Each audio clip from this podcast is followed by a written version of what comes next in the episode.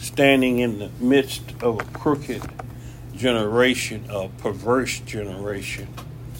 I'm talking from the book of Isaiah, the 57th chapter. And uh, in that chapter, we discuss that he said, The righteous perish, and no man layeth it to heart. And merciful men are taken away, none considering that the righteous is taken away from the evil to come. He shall enter into peace, and they shall rest in their beds, each one walking in his uprightness. But draw near hither, ye sons of a sorceress, the seed of adulterer, and the and the whore. Against whom do ye sport yourselves? Against whom make ye a wide mouth and draw out the tongue? Are ye not children of transgression, a seed of falsehood, inflaming yourselves with idols under every green tree, slaying the children in the valleys under the clefts of the rock? Among the smooth stones of the stream is thine portion. A drink offering is poured out, even to them hast thou poured out a drink offering. Thou hast offered a meat offering. Should I receive comfort in thee? In thee? Here, he's talking, he's bringing indictment against the people that he's talking to, which are the people of Judah, which is his church, which is his chosen people, because they've reached a point, and I see that uh, looking at that this week and the time ahead, you know, uh, that's in the past, in the last few months or whatever, that we're in the midst of a perverted generation, but he allowed us to stay here. He kept us in the world, and you were reading just now from who was the book of Luke or whatever about uh, that he was talking to the people in parables. Well, here he's talking to actually two groups of people, and in the second group of people that come in about the 14th verse, he says, and he said, and shall say, Cash ye up, cash ye up prepare the way, take up the stumbling block out of the way of my people. For thus saith the Lord, the high and lofty one that inhabited eternity, whose name is holy. I dwell in the high and holy place, with him also that is of a contrite heart and humble spirit, to revive the spirit of the humble and to revive the heart of the contrite ones. For I will not contend forever, neither will I always be wroth for the spirit should fall before me, fail before me, and the souls which I have made. For the iniquity of his covetousness was I wroth and smote him. I hid me and was wroth, and he went on frowardly in the way of his heart. So here he's talking about his people that were in the world that he allowed to go astray, that he allowed uh, the to be mixed with the two different with the seed of the earth. In other words, he had sown his uh, planted his garden, his vineyard of choice vines, of choice uh, seed. But the enemy came and sowed tares among the wheat. Yes. When the enemy came and sowed tares amongst the wheat, he allowed them to grow together. All of them grow together, came up as we grow in life or whatever. But his purpose was still being made clear throughout from the beginning. Nothing hinders or changes God's plan. He had said in the beginning, Let us make man in our image and after our likeness.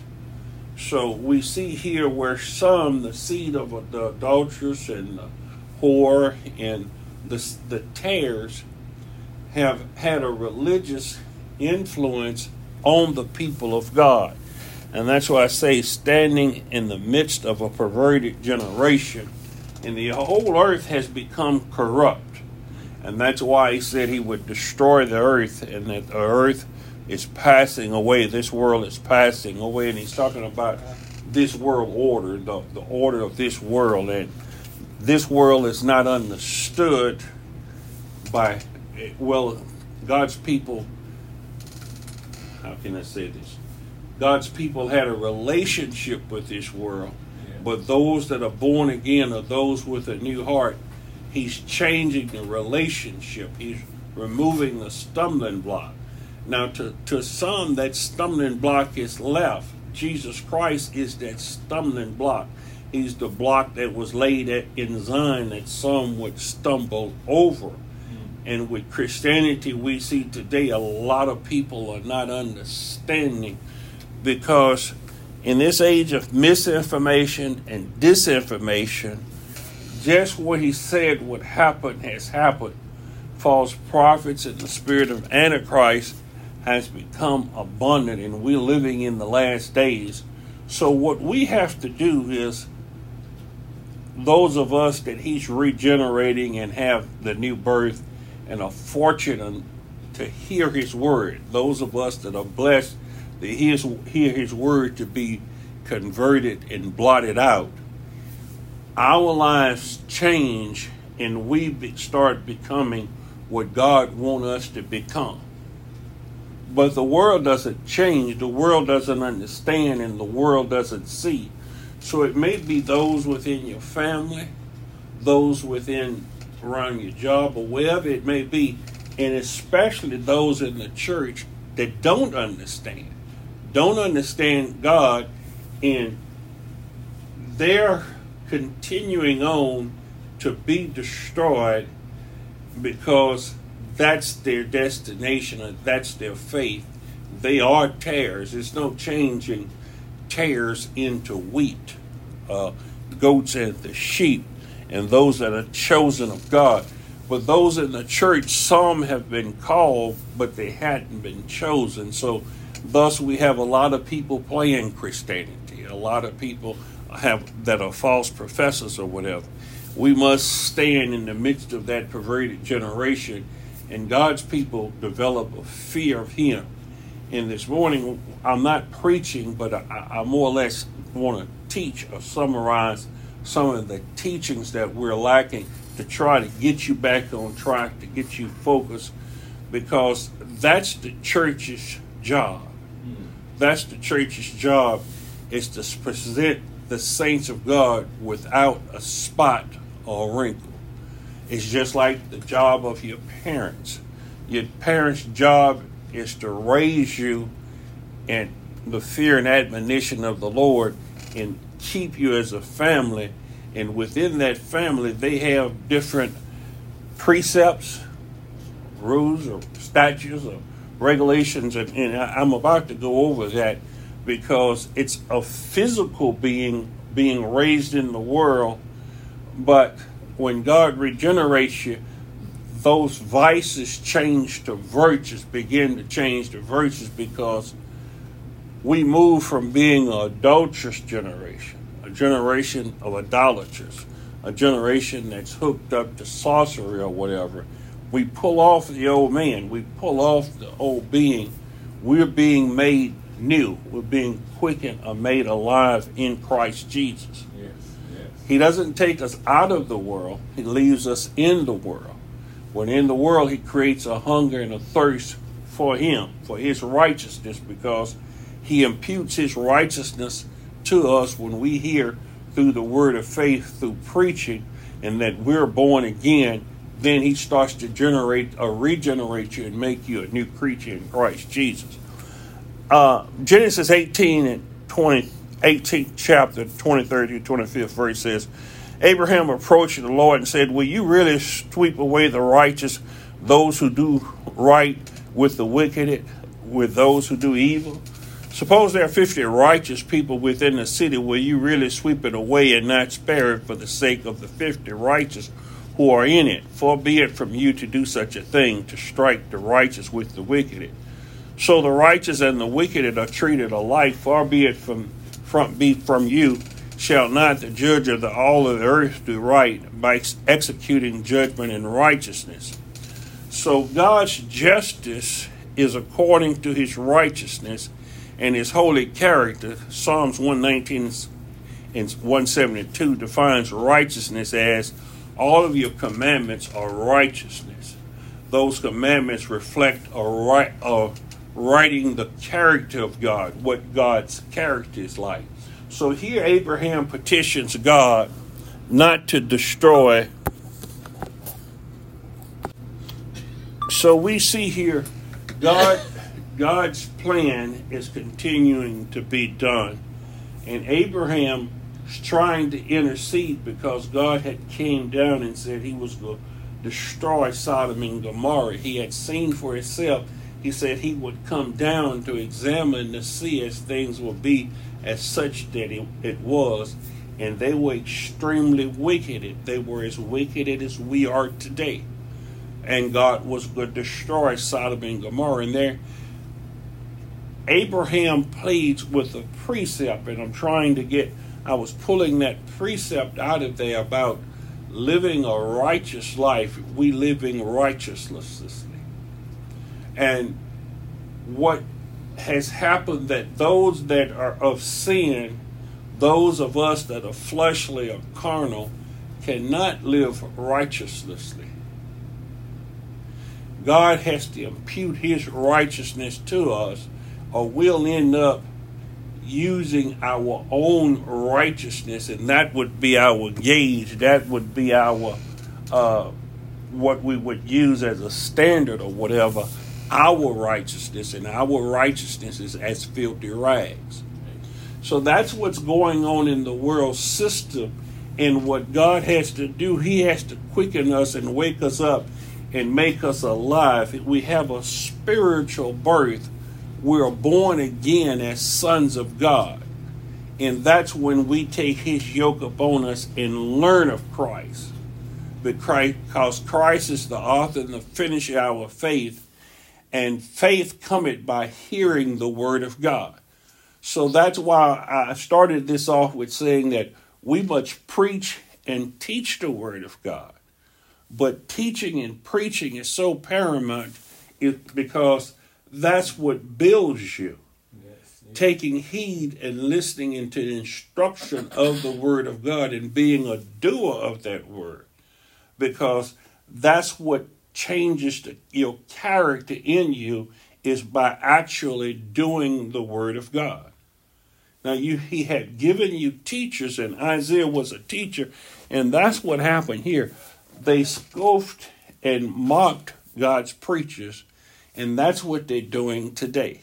They consistently have scoffed and mocked God's teachers and pro- prophets and preachers because they don't understand God. They don't know God. They're made God, they have a God in their own image and likeness. They have another Jesus, but this Jesus is that stumbling block and we accepting the world for the way it is now, going about in our own righteousness. And what it is, it's a perverted generation. It's a misunderstood generation that don't know God. And what Satan has done, his ministers has been transformed into ministers of light. So that's why we see a political union with a religious order now which forms a, a beast world system. That's what I tell you when we've seen that this nation has went religious political, which is an awful alliance because they're speaking the word of God. I, I, read some of the things that they were saying about Mike Johnson, the new Speaker of the House, or whatever.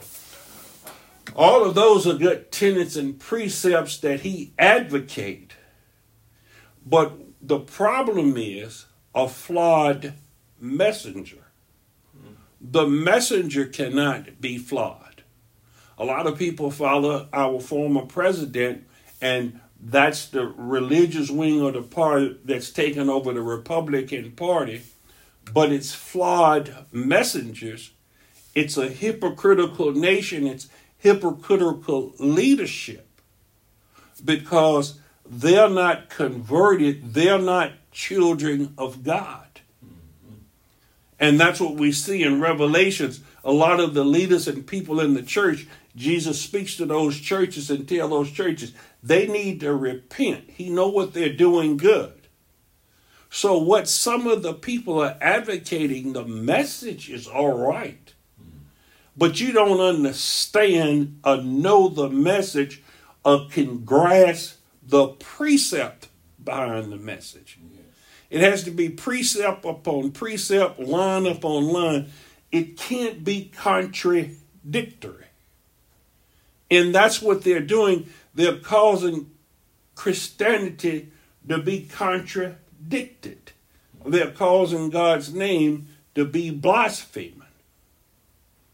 Because that's why he said, when he gave give us the law, he said he had given the law, but then grace and truth came through Jesus Christ. Because the law within the law, they couldn't keep the law. It was weak through the flesh. And that's the same thing as doing that. That's why I say you can't have a political system coming in and saying that they go enforce Christianity, that they go enforce their religious beliefs. Because now what are you doing is you even worse, you become the oppressor because uh, to many are called, but what about those that God didn't make that way? You're trying to make a, a snake or a goat be a sheep, and they're not. So what you create is wolves in sheep's clothing because they have to exist. Yes. If a person don't want to do wrong, right, the most we, worst place that they could be is in the kingdom of God because God's laws are not written on their heart and they're not seeking to please God, but seeking to please man and seeking to please themselves because they hadn't been converted. So everyone that's not converted, they can hear the message and like uh, if you notice all of the religions, all of those carry good ideas. Religious people do have a good ideas and everything, but the belief system, the correctness and the precepts within the belief system is the problem. That's why Jesus is central and it's everything to the message. It's everything. Everything lies in Jesus Christ. And he's he has to be that focus. He has to be where your faith lies at. So we here when uh, here we're talking about Abraham and righteousness um, and living in a per- perverse generation in which God moves his people out of perverse situations sometimes as, as he removed the translated Enoch because of the wickedness of the earth at that time. Amongst the prophets when the schools of the prophets and everything start proliferating and we see Isaiah Elijah taken out of the way as we see religion proliferating today, a lot of the good preachers, a lot of the righteous members, a lot of the people are being moved out of the way because of the wickedness to come. But those that are born again, or those that uh, are, uh, hadn't been born again, they're not consider, considering what is happening. And I don't think they're able to or whatever because God hadn't given them a heart to believe or open their eyes where they can see or open their ears to where they can hear.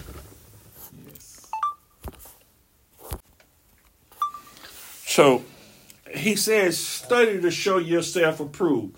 In the Great Commission, he told his disciples to go out making disciples, teaching and preaching and baptizing in the name of Jesus Christ.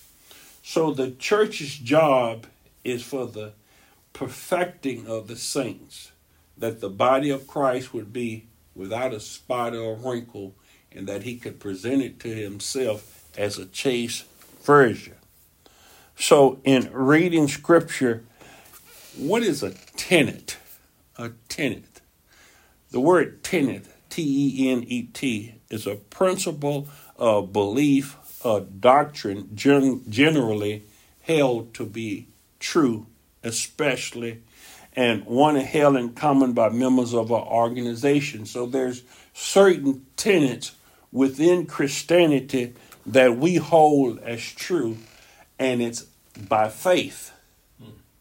It, it's by faith that these tenets, because you can't prove God. God doesn't stick his head out there and say, Look, this is me. This is a solid fact. I am God. Hmm. In other words, it's a belief. You have to have a belief.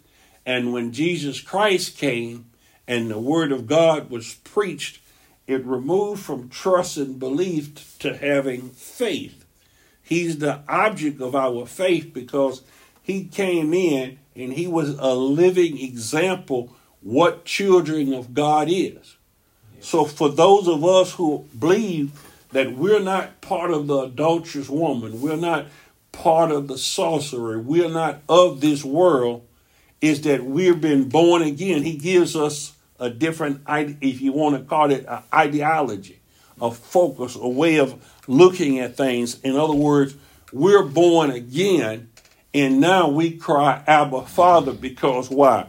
This is our food. This is our necessary food, and we hunger and thirst after the Word of God. And that's why down in that uh, 14th, starting at the 14th verse there, it says, He removed the stumbling block out of the way for thus says the high and lofty one in, that inhabited eternity, whose name is holy. With him also is a contrite and humble spirit to revive the spirit of the humble and revive the heart of the contrite ones. Those that are broken, life breaks us. God, through circumstances, bring things in our lives to break us. And then we realize that we can't do it. We start seeing that we are unworthy of pleasing God, we're unworthy of living the right way, we must depend upon an outward source. And that outward source, that fo- that focus, the that's why he sent Jesus, a living example. That if we believe on him and that he died for us, his physical death actually was our death, that our sins was laid upon him and transferred upon him. And that we believed upon him that this has occurred and then that we were resurrected in him. That's why the resurrection is so important. That when God raised him from the dead, because why? He was a righteous man. He wasn't, didn't deserve death, and death came to him. Satan, murderous man, God allowed the, the determinate counsel of God allowed men to murder a righteous and an innocent man. That was the Lamb of God. So in, in him, he was the type of, uh, uh, of the man that God was going to make. In other words, Christ Jesus is our type, our Adam. Yes. So we were once in the man Adam. Physically, we were in that man Adam. Every man born is born in that corporate head Adam. Yes. But through this union, a physical union, that's why marriage is important. Marriage is very important and it's sacred, and, and sex is consecrated, blooms in marriage, and there's no such thing as meaningless or casual sex because with the sex act, birth something comes about. That's why I say I don't know what the original sin, what metaphor, what it stands for of eating of the forbidden fruit, of doing what they did, looking at different things in life, and I'm looking at different things and I say, okay, this was a physical act yes. that happened. But God says nothing going into the man can defile the man. So I don't know if it was the fruit he ate or whatever, but I know the sexual union, you can't join your body to somebody else's body or you make the body of Christ a harlot. Your body no longer belongs to you, so the body is important. Mm, yes, yes. So that spiritual union, what he births us again to be joined to other gods in idolatry or covetous, to follow another precept or another tenet other than the Bible causes us to be adulterers. Mm. Because adultery, in that sense, starts to be spiritual. The union is spiritual, and the worst thing you could do is commit spiritual adultery. So he uses the language of physical adultery physical unfaithfulness, that that union brings about bastard children that's not of the Lord. So God says any tree that he had planted in a union that was not of God, he said he formed Jeremiah in the womb. He forms us all in the womb. Yes. So through a physical union, seed is given birth. Just like when you come into the church and you you hear the preaching of God, and that word enters you, and that spirit comes into you, you are born again. you starts to grow just as that spirit was placed in Mary, and she started to grow. The spirit in her that was conceived was of the Holy Ghost. So of her seed, her, a physical seed within her, that united with her seed, the seed of the woman. So Jesus was born of a woman, but he was a man. Yes. He was a man. Mary gave birth to him. So now we have a man that's born of God. The son was given, but is born of a woman and we believe on that man, and that's why when we begin to believe, we have eternal life. The same eternal life is that man has, Jesus Christ. He given us his life. God becomes our father because of that union. God becomes our father because he's the firstborn of many brothers. So now God is our father, and even though we're physical, we may not ever die. You know, now the way life goes, there are many have died, but he says the righteous are taken away in their rest and death. But those are the ones that are resting in Christ, and Jesus is going to bring them back when he comes back in his physical, but not a terrestrial body. That same Jesus is going to come back again for us. Don't, don't stop believing in the resurrection and don't stop believing there's a second coming of Jesus Christ and we're going to be just like him. Just like the Jesus that's going to return. But to be that way, we have to eat of his fruit. We have to eat of the tree. This is the tree of life. This is the bread of life. If we don't eat of this bread, that was broken for us and drink of his blood that was shed of us for us, we have no life in us. So this is what gives us spiritual life. And see, we didn't stop believing in spiritual. Uh, right now, this is the holiday season. How many people stop paying tithes and offering, stop doing anything for God, and they put more on Thanksgiving and Christmas? The churches suffer. If you look at the TVs and things, it's many people that are not giving to the church at this time.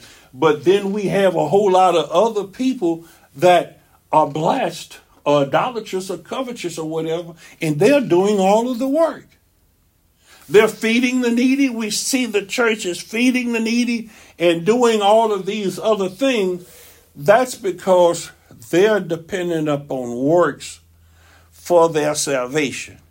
Not not all of them, it's a remnant. But that's what they're looking for. So there, there are many people that have physical blessings. And that's what the church at Laodicea was. The church of Laodicea didn't have need of anything. So these people are not walking in the precepts of God.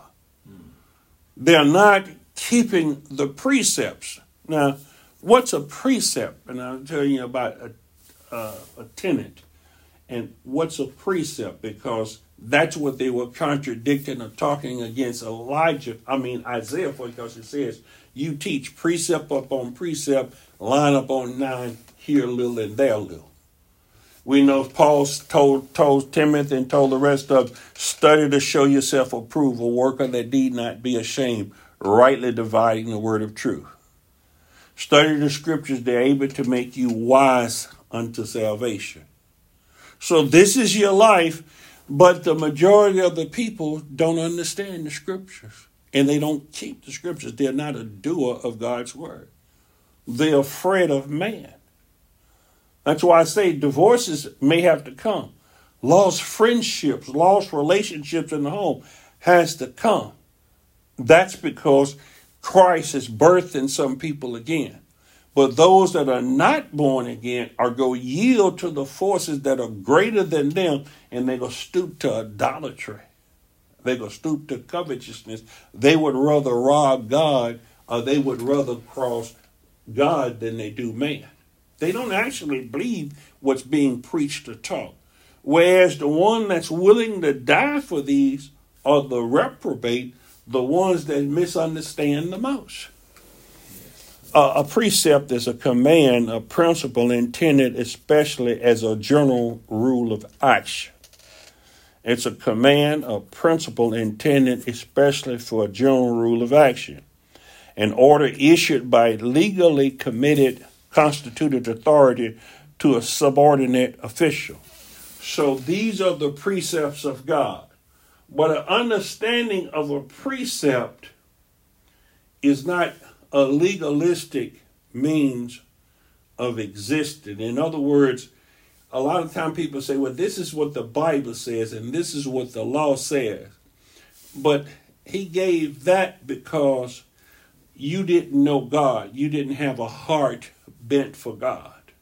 You didn't have a heart to follow God. That's why, because of these transgressions, a lack of fellowship or knowing of God, in which Jesus knew God, he knew the Father. So the law was given because of transgressions. We were trans. So the law didn't come to some 400 years after Moses, I mean, after Abraham. But Abraham was accounted righteous and he imputed righteousness to Abraham. And he, Abraham, is pleading because Sodom and Gomorrah is not righteous. And we know that Jonah went to Nineveh and preached to them to repent, and they wasn't a Christian nation. They supposedly didn't know God. But we noticed that Nineveh did repent in mass. So the law didn't come to some 400 years after Abraham, after they were in bondage all of that time, but it already gave them the Sabbath. And we know Enoch had walked with God and God had taken Enoch away. We know Noah had found grace in God's eyesight. So there has to be a principle of something operating that makes a difference in people and who you are. That's an invisible principle, invisible standard seeds that are out there. And it says the sons of God married the daughters of men. What made the difference? So that's what I'm saying. There are two seeds in the earth, there's two different groups of people, but within those groups of people, one group may not have metamorphosized yet, in other words, hadn't become all God had meant them to be. In other words, they hadn't been born again. So sooner or later, God opens up their eyes and births them, and now that they can cry, Abba, Father. Now, a synonym, synonyms for precept, and you have to choose the right synonym when we're talking about this. And that's why I say the church is not teaching these things because under grace and truth, there's a guise where you re- use religion and interpret and explain religion to your own advantage to what you believe it should be. And that's propaganda, in other words. That's what this nation has used it for. One of the most hypocritical nations ever was this nation. I, what, I, this Christianity I have seen enveloped in the last five to six years or seven years, as I come to understanding of God, I can see why the churches and a lot of people are leaving so called institutional Christianity. And that what's going on because God's working mightily now, and a lot of us don't see God working and don't understand. It's because we're not studying God's word. We're not doing God's word. We hadn't been broken. The circumstances and situations in our lives, we pull ourselves up by our own bootstraps. We overcome, and we don't need God. That, that that's the thing is, you your own gods. The people around you, your spouses, your children, those are your gods. In other words, there be many gods, these idols, and that's why he says, You ask your idols, ask these other gods to save you. Because I have a set of rules of standard, and that's what righteousness is. It's God's laws. You remember I said that's what shapes and forms and make your character. So we don't do these things in here because that's what God says and that's the law in a legalistic way. No, they are written up on our hearts and that's who we are. So I don't have to wait Thanksgiving or some other time to feed the needy. I'm feeding the needy because that's a part of who I am.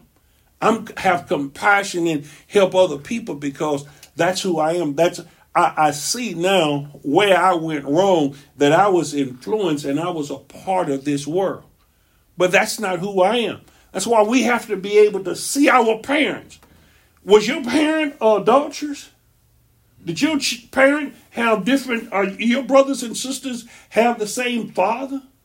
Did your parents go around? What kind of life they live? See, because you could observe your parents and know how they live.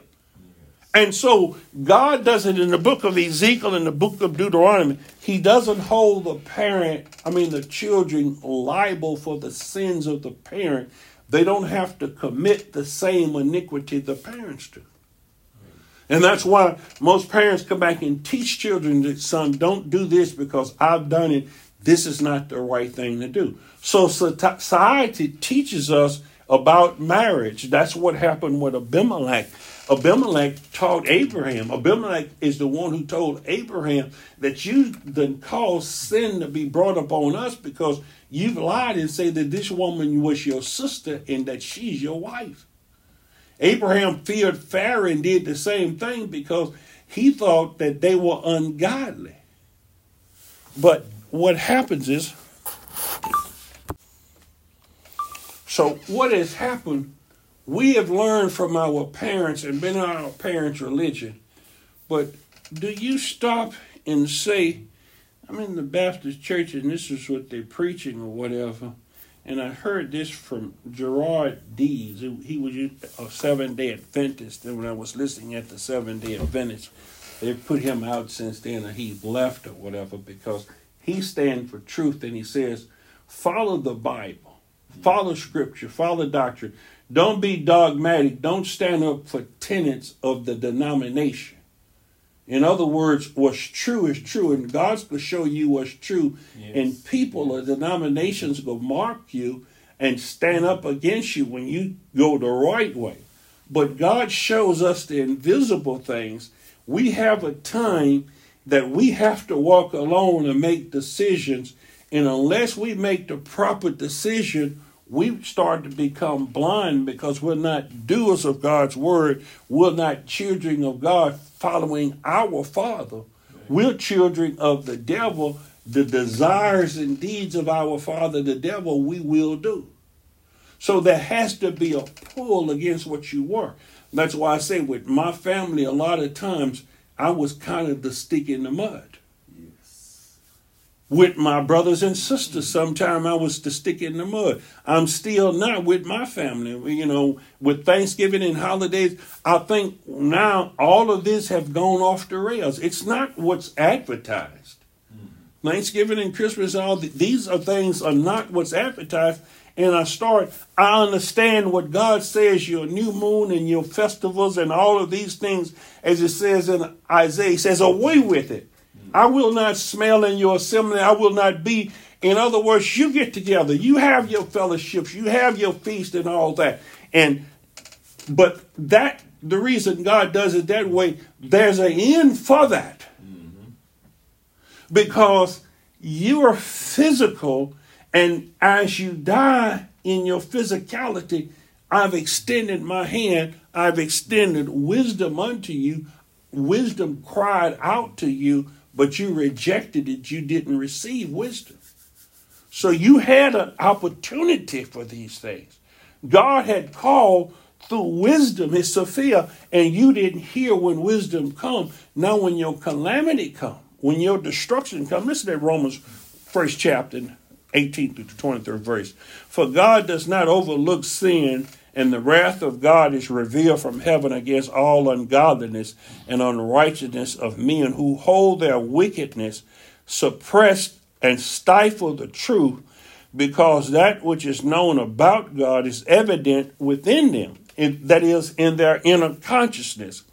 For God made it evident to them, for ever since the creation of the world, his invisible attributes, his eternal power, and divine nature have been clearly seen, being understood through his workmanship, all his creation, the wonderful things that he made, so that they, they who fail to believe and trust in him are without excuse and without defense. For even though they knew God, they did not honor him as God or give thanks on the contrary, they became worthless in their thinking, that is, godless with pointless reasoning and silly speculations. And their foolish hearts was darkened. Claiming to be wise, they became fools and exchanged the glory and majesty and excellence of the immortal God for an image of worthless idols and the, sh- and the shape of mortal man and birds. So, here, at some point in time, God appeared to your consciousness in grace. In grace, He did, because Jesus Christ comes from grace and truth. Was it a physical man or something that came and told Noah to build this ark? Or did Noah actually act by faith in building this ark? When Abraham drew back to knife to slay Isaac, did he have a living proof that God was going to raise Isaac from the dead and that he seen this through a surety? Or, or was this just that he believed God and reacted in, in, in a consciousness of some kind of awareness of what he was doing that he believed that that was God and that was God telling him to do that? See, now we, we, we say all these things, and that's why we don't grasp the scope of God, is that we honor Him with our mouths and we have an intellectual assent to what is being said. But can you actually be a doer of that? Mm. Or are you just like your parents and everybody before you? You're just a windbag. In other words, a lot of talk, but without the fortitude to see out or walk out the belief. You're a double minded man or woman. You, that makes you unstable in all your ways. So there's an unknown God. Paul came to these people that worship the unknown God in the book of Acts, the 17th chapter. And you do worship that God. But you could you would only go so far with that God. Are we understanding what I'm saying about these precepts and tenets? That the preachers and the teachers have told you these things over and over. And you remember I was telling you about the big picture was important. But seeing the forest for the trees is important, but that details do matter. That it's the little foxes that destroy the vines you you're not going to be able to do great things for God until you get all of the little things done. Yes. Because the little things do matter. That's what's hindering our life and our growth in God. Also, the fear of man. All of this brings about idolatry. So, Thanksgiving and Christmas have become idolatrous events as to what I can see. They've become idolatrous events. It's not something that I look forward to. The man made holidays that we have today, they were pagan in origin, maybe not Thanksgiving. That, that was maybe along the lines of the uh, harvest time. There was a feast God's people had during that time. But we've polluted and corrupted because we're perverse we have a spirit of fear, and God hadn't given us a spirit of fear. As you act up against that spirit of fear, and it only comes by preaching and teaching. Yes. The church must teach these things. If I don't teach these things, I'll have your blood up on my hands. He says, You must warn them, Ezekiel. God had made us watchmen. So we know what we should be doing, but the idea of us doing that is so far fetched. It's so far along. Here in Christmas time, I remember when I first came into Pentecostal church, I heard him going to this scripture here uh, from Jeremiah, the 10th chapter, the first to the fifth verse. Hear the word which the Lord speaks to you, O house of Israel. Thus says the Lord Do not learn the way of the pagan nations, and do not be terrified and distressed by the signs of the heavens, although, although the pagans are terrified by them. That's alluding to the winter equinox and the winter solstice that comes on December 22nd all of these was astrological settings and signs that were proven in the during the older times of traditions and things and that they learned of in Babylon or whatever.